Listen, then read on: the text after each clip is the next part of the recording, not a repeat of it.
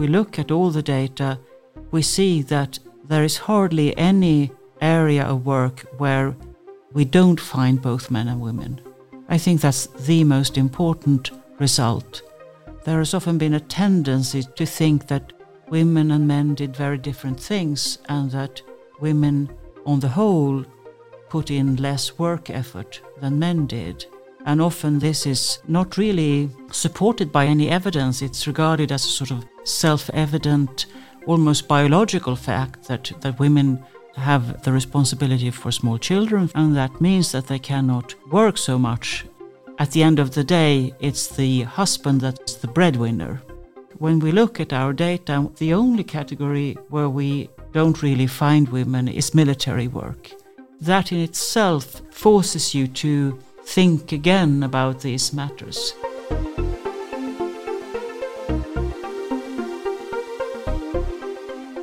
Welcome to SCAS Talks, a podcast by the Swedish Collegium for Advanced Study. My name is Nathalie von der Leer, and in this episode I talk to Maria Ågren, professor in history at Uppsala University. She is an early modernist whose research interests are situated in the intersection of social history, economic history, and gender history. She has written about debt, iron production, inheritance, property, marriage, and work in the early modern world. She is the leader of the research project Gender and Work, which started in 2010 and is still ongoing. We will dive a bit deeper into this research project during our conversation. And this is the second episode within the theme Gender.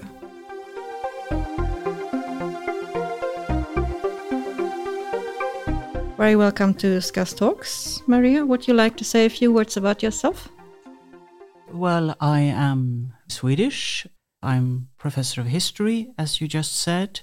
I'm married. I have two grown up children and actually a grandchild too since a year. Generally speaking, I'm, I'm interested in the ways in which society has an impact on people's lives and, on the other hand, how people's actual practices have an impact on society. And, and that's why I often say that I, I work with the intersection of economic, social, legal, and gender history because that is exactly where we look at this interplay between society and the individual. Yes, interesting. It's nice that you talk about your family also, especially in this context. So, very briefly, then, you said a little bit about your research, but what have you been doing in your research career? What have you been looking at?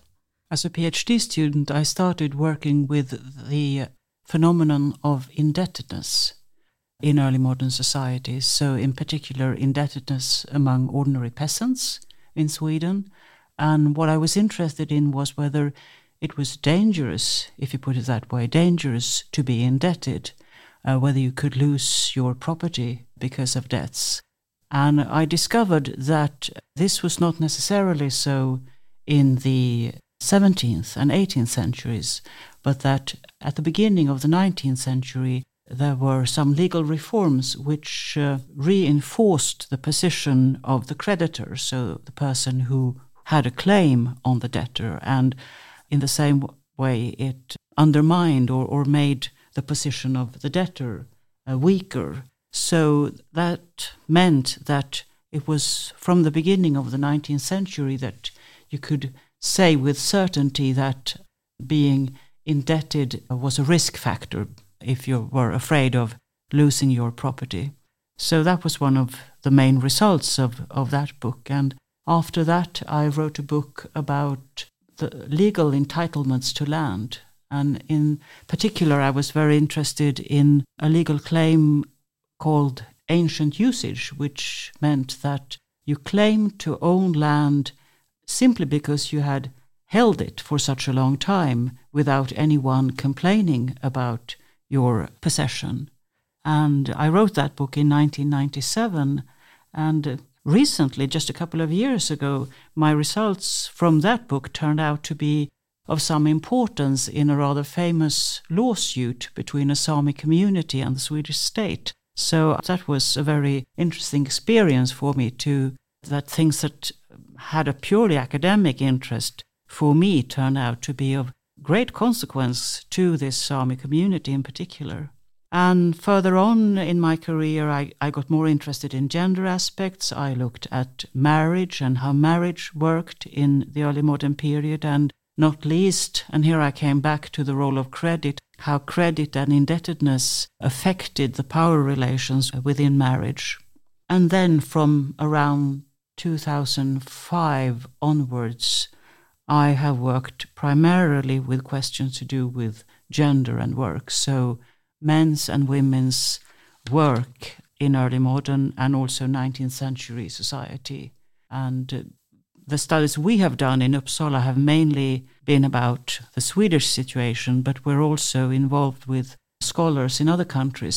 So it's very much an international network collaboration to increase knowledge about, in particular, women's work, of course, since so much less has been known about women's work but as a matter of fact, the more you learn about women's work and develop new methods of investigating women's work, the more you realize, well, actually, we don't know for sure that much about ordinary men's work either. So that's what I've been doing for the last, well, nearly 20 years.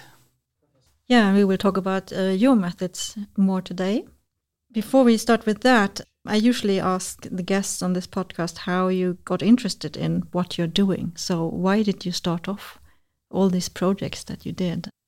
Well, it's difficult to really pin down why I got interested in what my dissertation was about. I mean, at that point in time, historians had recently discovered the usefulness of legal records, court records, and that they can be used for very many purposes. But most of the other historians around me, including my supervisor, they were interested in crime. But when I started reading court records from the early modern period, what struck me was that so much was not about crime. It was about disputes.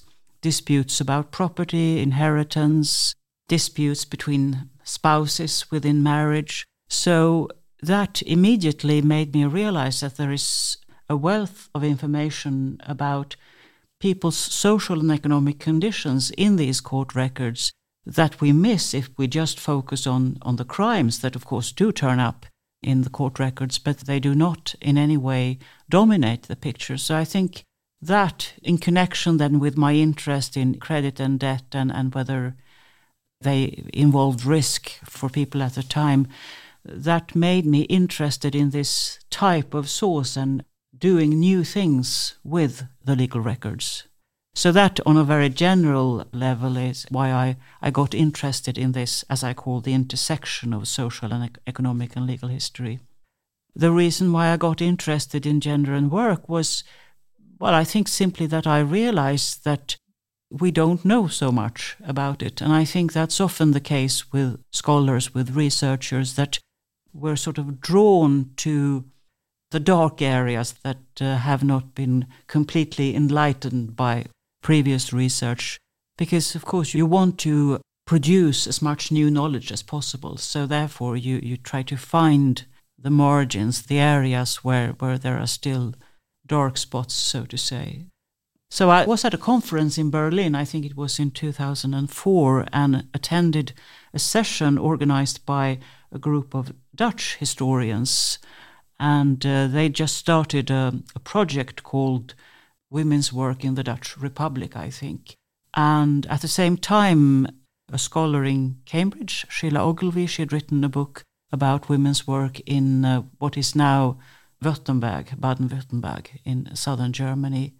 This session with the Dutch historians and the book by Sheilagh Ogilvie made me realize that actually much of what has been written about women's work in Sweden is quite old, a bit outdated, and that it should be possible to attack these questions again.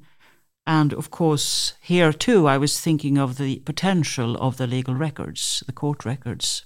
So that's how I got into the topic of gender and work. With new material, you can get new knowledge. Exactly. And I think here something that is very important is that the technological development, if you like. I mean, that we now have access to sophisticated database technology makes it easier to perhaps not easier to extract the information from handwritten sources, but definitely easier to analyze the information, to put metadata on the information, and to store it in a way that makes it worthwhile. Because, of course, it's very time consuming to use court records, and uh, it also requires that several scholars cooperate. So, the fact that it's time consuming also means, of course, that it's expensive. But I think you can justify the cost if you store the information in new modern repositories or databases, because in that way the information becomes reusable. So other historians doesn't have to be historians necessarily. Other people can can use the information. Yes, we will get back a little bit to all these practical issues around the data. But if we should start from the beginning with the project Gender and Work, what do you do? What are you looking at? Well, what is characteristic of the Gender and Work project is that we use something we call the verb oriented method. And the point of departure here is that we're, we're interested in what people were actually doing. So, work as practice. And what that means is that we're not primarily interested in what occupational titles people had. So, it's not that kind of data that we are collecting and the reason that we're not interested in occupational titles is, first of all, it would be a bad method if you're interested in women's work because everyone knows already that women seldom had occupational titles. I mean, there were midwives and there were wet nurses and a couple of other occupational titles. But other than that, women didn't have occupational titles, which of course doesn't mean that they didn't work. But the occupational titles were more tied to the things men did. Although, even for men, an occupational title in this period could be very deceptive. And that has to do with the role of multiple employment. So, even if a man had the occupational title peasant or farmer, it doesn't mean that he devoted all his time to agriculture or animal husbandry. Maybe he was primarily a, a fisher or a tradesman. So, for several reasons, occupational titles is something we have chosen not to look at. And we have decided not to look at whether people were paid for their work and what they were paid, for the simple reason that a lot of work in this period was unpaid or payment was deferred or it's very common for an employer to be indebted to his workforce because there was not enough money around so well the payment was deferred so we decided to, and here we were inspired by Sheilagh we decided to search court records for information about what people were actually doing. And here we come to the verbs, because of course a court protocol, a court record is a text. And in a text, it is the job of verbs to describe what people do. And of course, not all verbs describe work. There are other verbs like to sleep is a verb, but it's not uh, a form of work, and to eat is a verb, and it's not a form of work. But actually, a very large share of what people were doing in the early modern period somehow had to do with survival. So, therefore, it makes sense to collect information in the form of verb phrases that describe people's sustenance activities. And often, this information comes in incidental form. That is to say, it's a coincidence, more or less, that it's mentioned in the court protocol. So, for instance, a witness might appear in front of court, and what the court is interested in is whether, well, what the witness can say about a certain crime, say a manslaughter. But often witnesses mention in passing what they were doing when they made the observation that is of interest to the court. So maybe a woman will say, Well, I was knitting and um, watching over my child when I observed how he hit the other man on the head or something like that. And this is a very good example of incidental information. The court was not interested, of course, in her knitting or watching over her baby. They were interested in what she saw. But very often, witnesses tend to give that kind of information in passing. Or if the court is interested in an alibi, well, then of course a person has an interest in emphasizing what he or she was doing at a certain point in time. So, surprisingly often, you can extract a lot of information about people's actual work activities, their practices from the court records. And then we put these in this tailor made database that we have with time collecting lots and lots of verb phrases like this. Now we have more than 40,000 verb phrases, and they're all linked to an individual. We also have information about these individuals, whether it was a man or a woman, a grown up or a child, someone who was married or not. So that means then that we can sort the verb phrases and look at patterns in this big material and what was characteristic of what women did, of what men did, etc. Interesting. It's a very smart method, I think. You you really filter out the activities. What time period are you looking at? We started out with a five-year project when we looked at the period 1550 to 1799, so that's really the early modern period, collecting information from many places all over Sweden, including Finland, that was part of Sweden at the time. And then, based on some of the lessons from this first phase of the project, we started the second phase, which looks at a much more limited area, and the period is 1720 to 1880. And the reason why we have a slightly different approach in this second phase has two reasons. One reason is that we're interested to see whether we can map any change, because that's what you would expect to see changes in people's work patterns as we move into the 19th century with the agrarian revolution and, and industrialization, etc., etc. So that's interesting whether we can capture change in this period.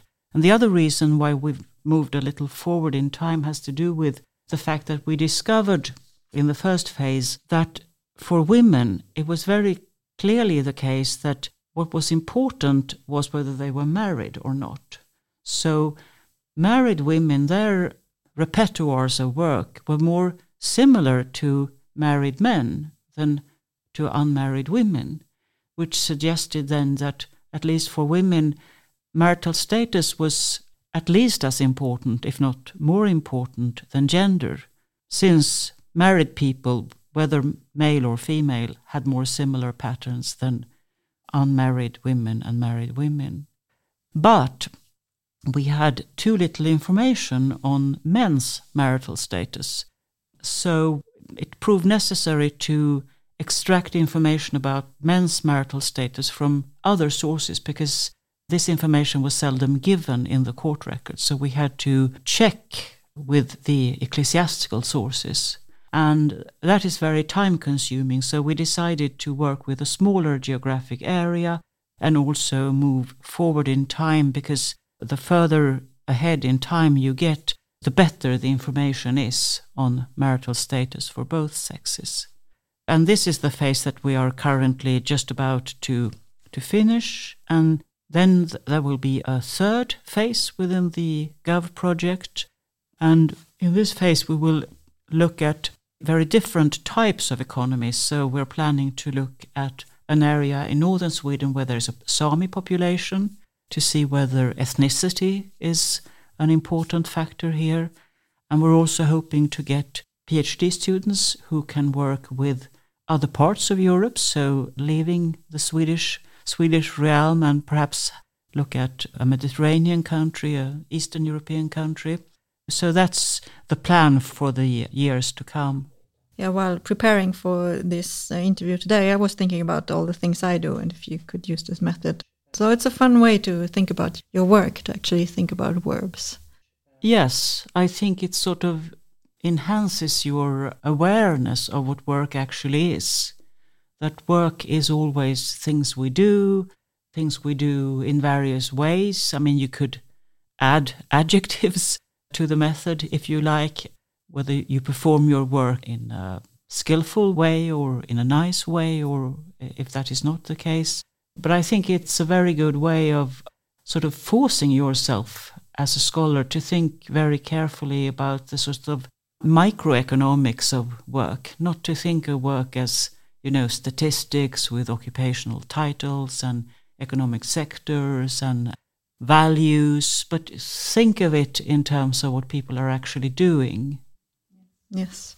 Back to your project and some results or examples. You already talked about the difference in marital status, mm. especially for women, that that is one finding in your research.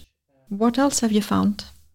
I think in general, the most important finding is really that if we look at all the data, we see that there is hardly any area of work where we don't find both men and women.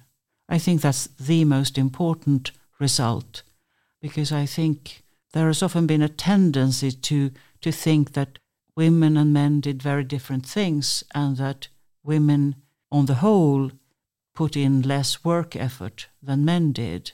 And often that this is not really supported by any evidence. It's, it's regarded as a sort of self evident, almost biological fact that, that women have the responsibility for small children, for children, and that means that they cannot work so much. And even though everyone, I think almost everyone, acknowledges that, well, of course, it is a form of work to take care of children and to cook and so on, but, but nevertheless, there is a very sort of persistent uh, idea that you have very radical differences between men and women's work, and which often is expressed in this idea that at the end of the day, it's the husband that is the breadwinner.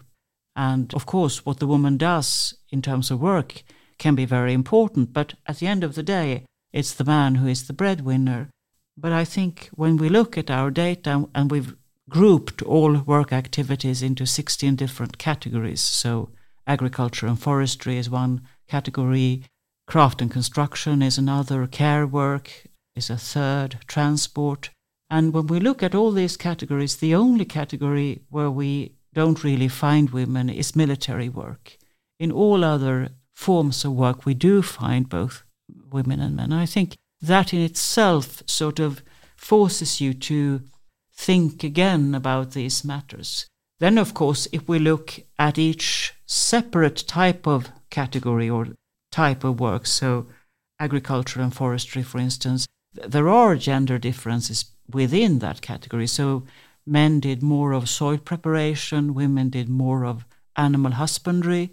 So there are gender differences, but the fact that both genders do appear in practically all forms of work is, I think, very important. So even if women were more common in the care sector, we do find men who carry out care work too. And of course, that's not surprising if we look at the 19th century, because then we're talking about doctors and, and veterinaries. But even further back in time, we do find men who carry out various forms of, well, caring for sick people, for sick animals, children, old people.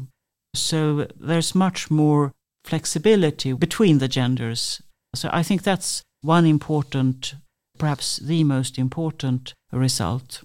So this conception that many people might have that in the old days things were more divided and women were clearly taking care of household and so on that is not entirely correct. No, it's not correct. As I said, there are certain forms of work where it's true that women did more and men less. So if we take housework as it is traditionally defined in modern society, like washing dishes, sweeping the floor, making beds, things like that, then there is no denying that women did that more than men. So, for instance, we have not found one single example of a man who made the bed, but several examples of women who made the bed. So that suggests that, of course, there are these differences, but it's also important to think of well, how much time did housework then take for women as a whole.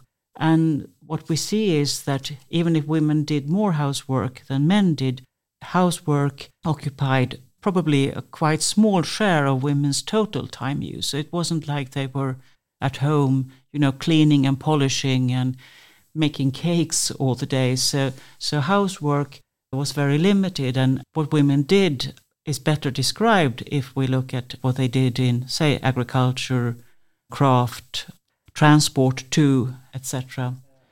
Do you have an example from your that you found in the in the documents that you look at in the sources where you could see this very clearly that you didn't have that division?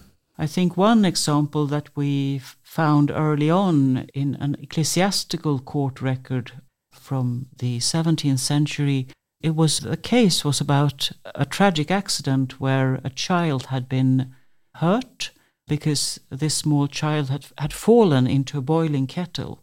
In this household they were boiling sausages in a kettle and the small child fell into the kettle and of course was very seriously burnt and so the case came to this ecclesiastical court and they made an investigation and it turned out that the mother and the maidservant in the household they were out doing hard physical work.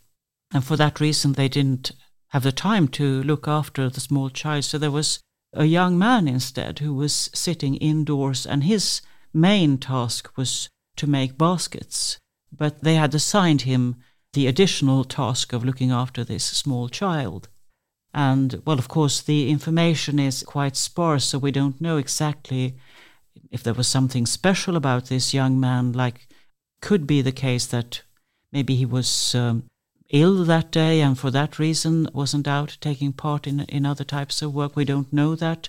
But we do know that that he was expected to do these two things and he failed to look after the child so the child fell into the boiling kettle and then the mother and the maidservant they came running in and lifted the heavy kettle from the fire and rescued the baby or the small child which also suggests that it, I mean in this case it was these two women who first were out doing hard physical work then came in lifted off the kettle. So they were uh, apparently the ones who represented strength bodily strength.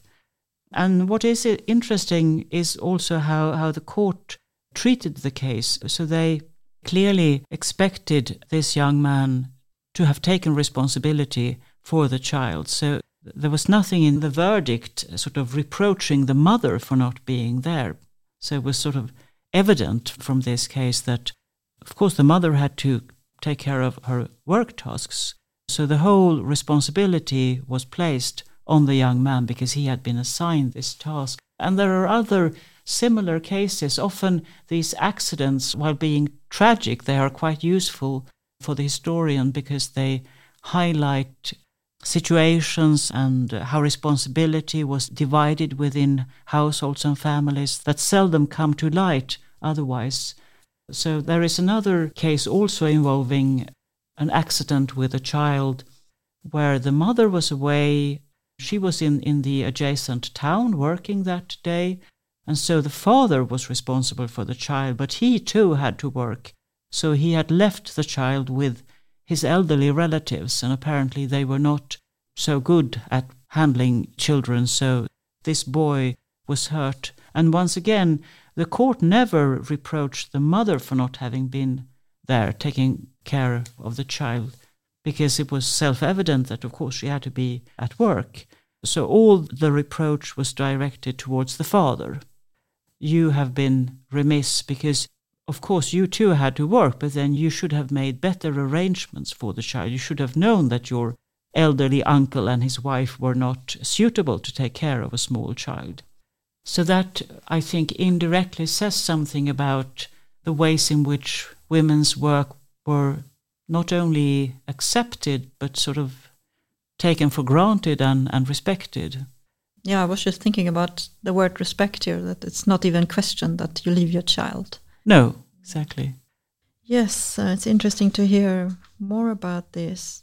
You look at historic events and how things have been in the past but how does gender and work today compare to your historic findings well i think that there is a lot in our findings that are in line with how things are organized today i mean today as in the past both spouses both mother and father as a rule, have to work. That's the situation in Sweden now, and it was the situation in the past.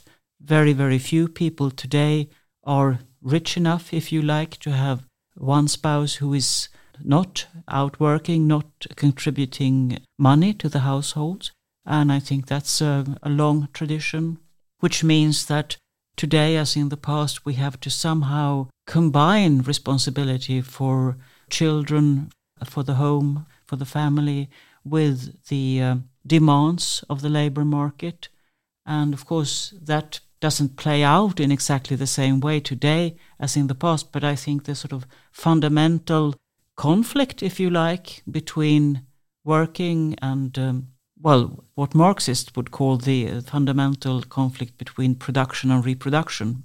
Maybe we don't use those words in exactly the same way, but there is some kind of conflict here that has often been a disadvantage to women. I think you have a similar kind of conflict across time that we can see how people try to handle this conflict in various ways and that in the past as today there were more possibilities of combining these things than I think people often tend to think today. I mean, today we have nurseries, small children go to daycare nurseries and schools, and of course, there were no nurseries in the early modern period.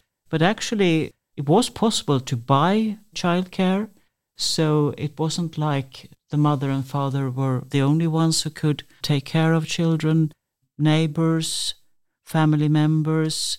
And then, most of all, as soon as children got up to a, a certain age, which wasn't very advanced, they had to start working too. So, in a way, taking care of children and working alongside children was one way of, of handling this conflict, if you like. And it's clear that there was a, an, a gender aspect in the sense that little girls were often working together with their mothers or grown up women, and little boys were working together with their fathers, which uh, is perhaps not that surprising, but that, of course, in itself shows that both men and women were involved in childcare, training of children. They were part of, of a system that presupposed child labor, if you like. So I think these flexible solutions that we have to juggle today is um, a long continuity in history. So this word that I actually don't like too much, life puzzle. That's, yeah, that's nothing new. no, it's nothing new. I think this idea that many people have that in the past it was the father who went out to earn the living of the family and the mother was at home to take care of the children. I mean, you do find examples of families who lived like that but they're very few. They are restricted to a certain social class, social group, and to a probably very short period in time if we think of the whole historical process. So uh, maybe just a couple of decades, which is, of course, very little if we think of hundreds and thousands of years. I always find it fascinating also how this is different in different countries. I'm from Germany originally, and there have a stronger housewife tradition, yeah. at least after the war. And there you can hear things like man, successful man saying, "My wife doesn't have to work." No, implying they earn enough to yes. support the family. Yeah, yes, I know, and and I think in the uh, Anglo-Saxon world you find that too. I think that's because it has become a, a sign of social status and prestige. So you can show social status and prestige and wealth in many ways. You can manifest your social position in many ways with, you know, fancy cars and a big house and nice clothes, and then being able to afford to have a wife that doesn't work is yet another example of manifesting wealth. So I remember long ago I wrote a little essay with the title. Well, it, it's in, in Swedish, but if I translate the title, it's Is it better when it's worse? And this refers to this idea that in societies that have not been so immensely wealthy, like American society, for instance, or British society early on developed huge wealth in certain social strata. And in such societies, maybe the gender arrangements tend to be worse for women, whereas in societies that are not so wealthy, they tend to be better simply because both men and women have to work. And even if there is no automatic connection between the fact that you work and social respect, but quite often there is some kind of connection between the fact that women perform a lot of work and how they are regarded. That's something I try to capture with this question is it better, that is to say, for women if the economic situation is not so great?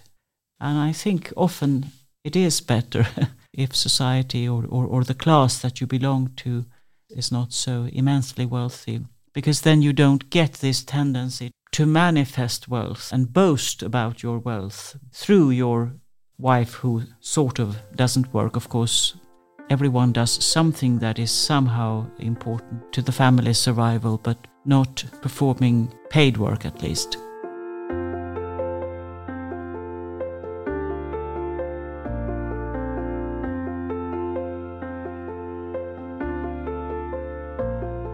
So you're using the verb-oriented method, and as you said earlier, as you described, you collect your results in a database that is accessible to any researcher who wants to, to Yes. know more about this. Yeah. If we go back to actually finding finding the verbs, uh, what sources do you use, and what challenges are there to find out more? As I said, the main source type that we use is court records. We do use some other types that also include verb phrase descriptions of work, like diaries and some other source types, but, but the majority of all observations come from court records. Well, there we try to find court records that are legible, first of all, since they are handwritten, and that sort of reflect what we think is the sort of average or the normal work patterns in that particular area.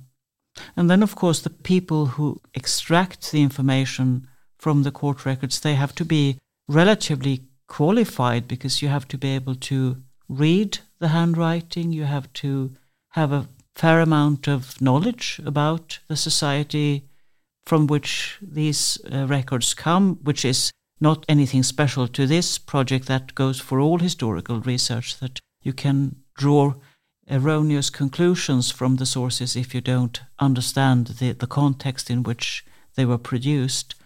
So it's rather time consuming and it also requires a lot of teamwork because, of course, it's not self evident always what to pick out and what to extract and put into the database and what to, to leave out. Because, of course, a, a protocol from, from a court proceeding has not been phrased with the intention of providing us with information. So often there are lots of tricky cases where we have to think carefully about whether it should be included or not. And not least, it's important in all research to be consistent, to apply the same definition of work throughout.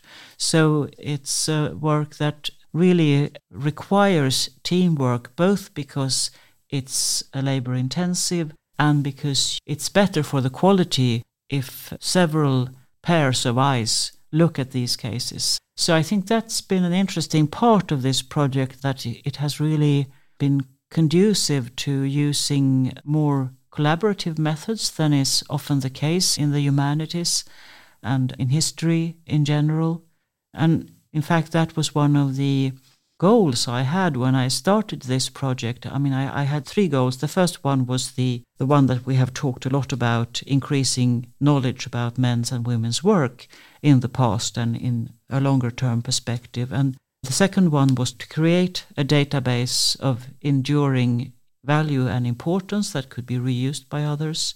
And the third objective was to test whether it's possible to organize research in the humanities in a manner that is more similar to what you do in science, to have a sort of common agenda, common set of questions, common definitions, common methods, common approach, and then to work together because no single person could have collected all this information that we have collected together. No single person could have drawn out all the conclusions that we have been able to draw out together because it's not possible for one single person to sort of process all the information and not even with the help of a very well modern and tailor-made database is it possible. You have to be several people who who collaborate from the beginning to the end.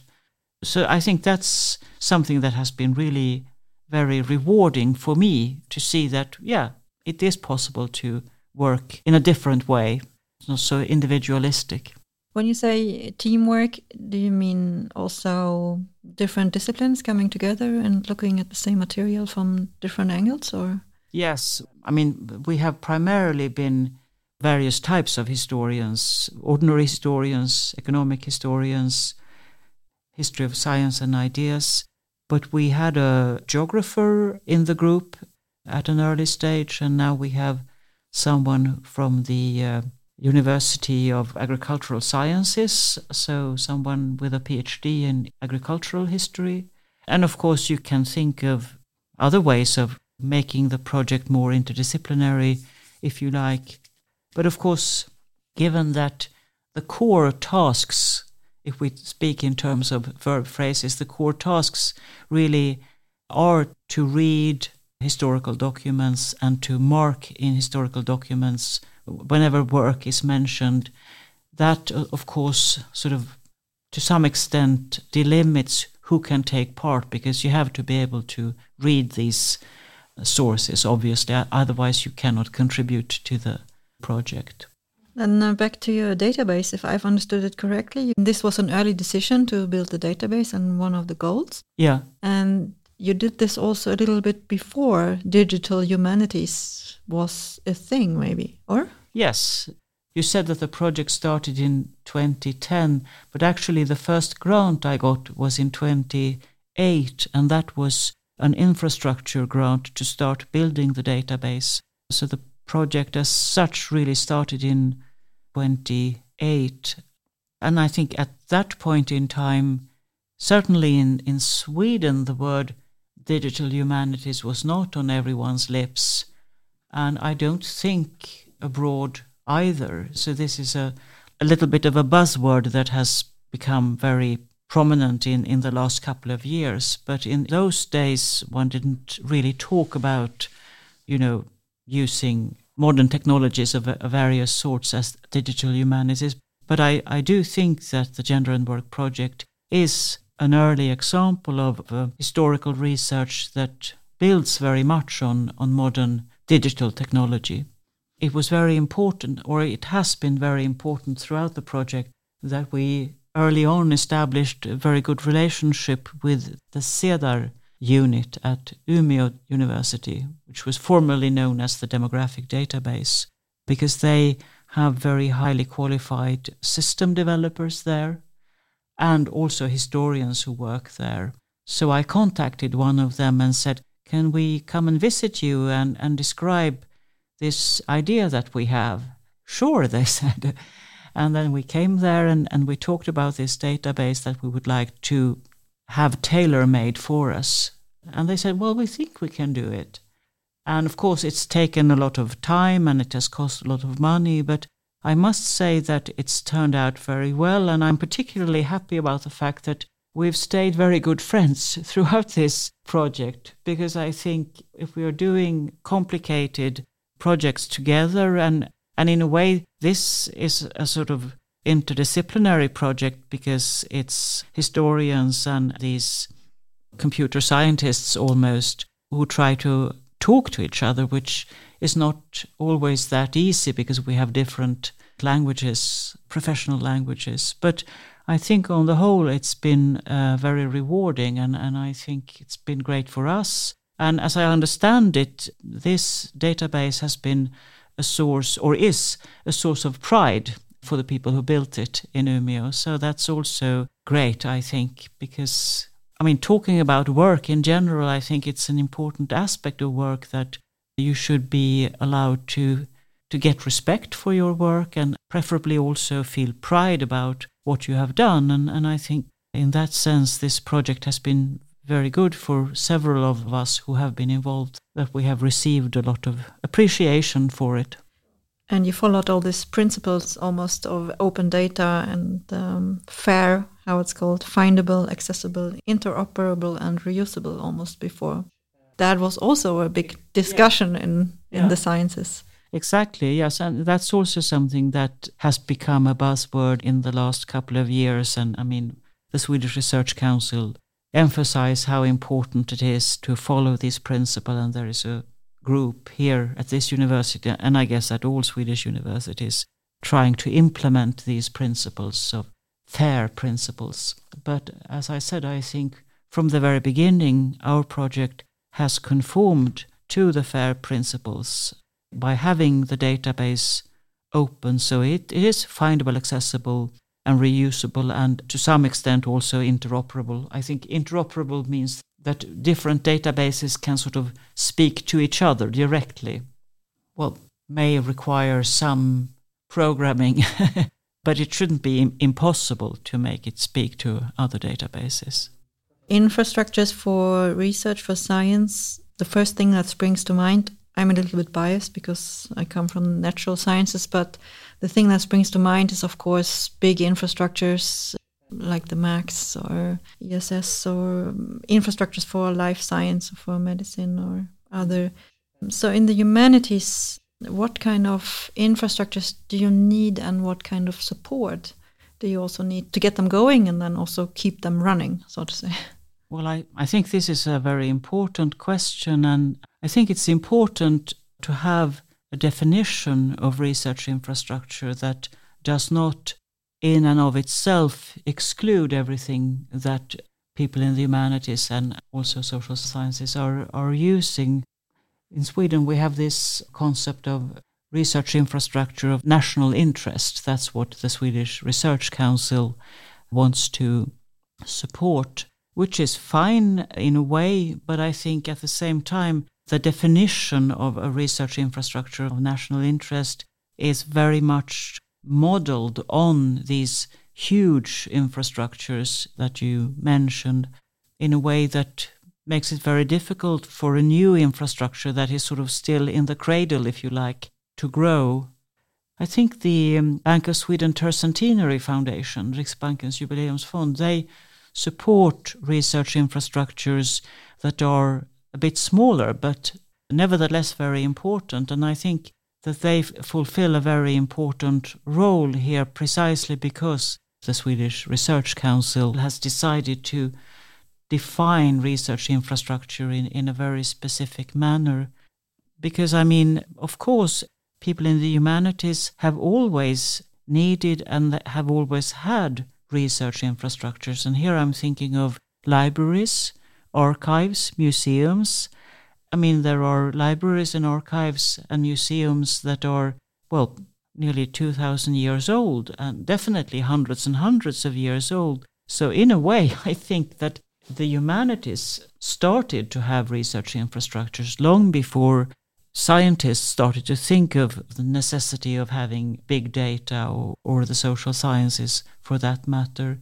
So I think it's in a way it's a bit tragic that sort of we have suddenly been left behind simply because of the ways in which research infrastructure is defined. I also think that it partly has to do with the way in which responsibility is accorded to different ministries. So the universities and everything that has to do with universities are under the Ministry of Education, whereas these old fashioned infrastructures like libraries, uh, museums, and archives, they are under the Ministry of Culture, which makes it difficult to sort of take a, a consolidated grip on the whole area.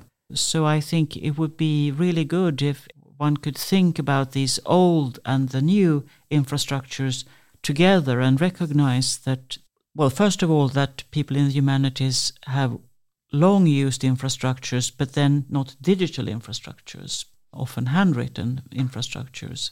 And secondly, that we too now are in a situation where we need to be able to build new infrastructures that, of course, then have to be digital. So, with your own experience now from the Gender and Work database, working with that, what would your advice be to scholars planning to do something similar, like collecting data and building up a database within the humanities? Well, I think it's important to have a, a good idea, perhaps a rather simple idea. So I, I think that's one of the strengths of this project that in a way the idea is very simple. Everyone understands what the basic idea is to collect these verb phrases that describe work and to store them in a database. I mean, it's easy for funders to understand, it's easy for the people in Umeå who built the database to understand. So I think having a, a, a strong but at the same time rather simple idea is good, I think. And then also to establish um, good relations with the people who are going to help you develop this facility, to develop that relationship early on and work hard to sustain that relationship. Because along the road there have been some problems with the building of this database, but I think in our case both parties have been intent of this must succeed. We we must be able to carry this through and without, you know, becoming enemies or anything like that. It's important to have a long term perspective and not give up.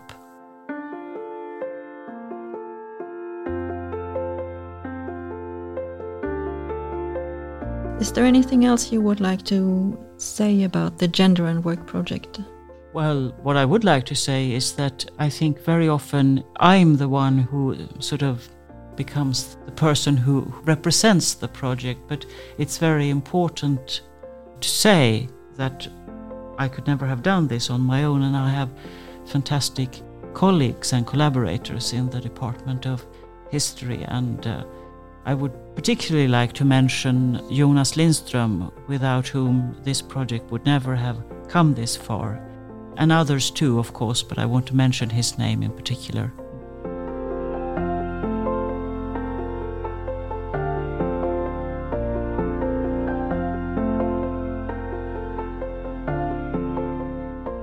You were a scholar here at SCAS during the spring of 2016. How was it to be here? Well, it was fantastic, of course. I loved every minute I was here. Actually, I finished a book, a monograph, a small monograph, but still a monograph, while I was here, and I would not have been able to do that if I hadn't been here. So it's this peace and quiet that being here gives you which I think is very important. I mean, we've talked now a lot about teamwork and doing things together and talking and discussing, and all of that is very important to any form of research, I think. And it's important to break away from this individualistic work model that has often been so prominent in the humanities. But still, I think you have to acknowledge that now and then you really have to be allowed to just sit on your own and just focus on the problem and on writing. So that's exactly what I got from that term here at SCAS. And so that book would never have been written if I hadn't had the opportunity of being here. That was really great. And of course, lots of interesting people around that you can talk to at lunch and at the seminars. So I think it's important that you strike a balance between interacting with the other SCAS fellows and at the same time that you're allowed to be on your own and, and just focus and think and write. You already said it, you have other people around you here at SCAS also who come from different disciplines. So, what was your experience of that to interact with people who can have a quite different background compared to yourself? That was positive although not entirely new. I mean, if you are interested in intellectual work, as I guess everyone who is in academia is interested in intellectual work, then you're interested in talking to people who, who do other things because you're always curious to learn new things. So I don't think that in itself is something that characterizes SCAS. I think universities themselves provide many opportunities for meeting people from, from other disciplines. But of course, maybe it's the combination of meeting people with different disciplinary backgrounds, coming from different countries, and then that together with having the peace and quiet to both talk and then mull things over and reflect. Uh, I think that's maybe the winning concept here, having all these things together and at the same time.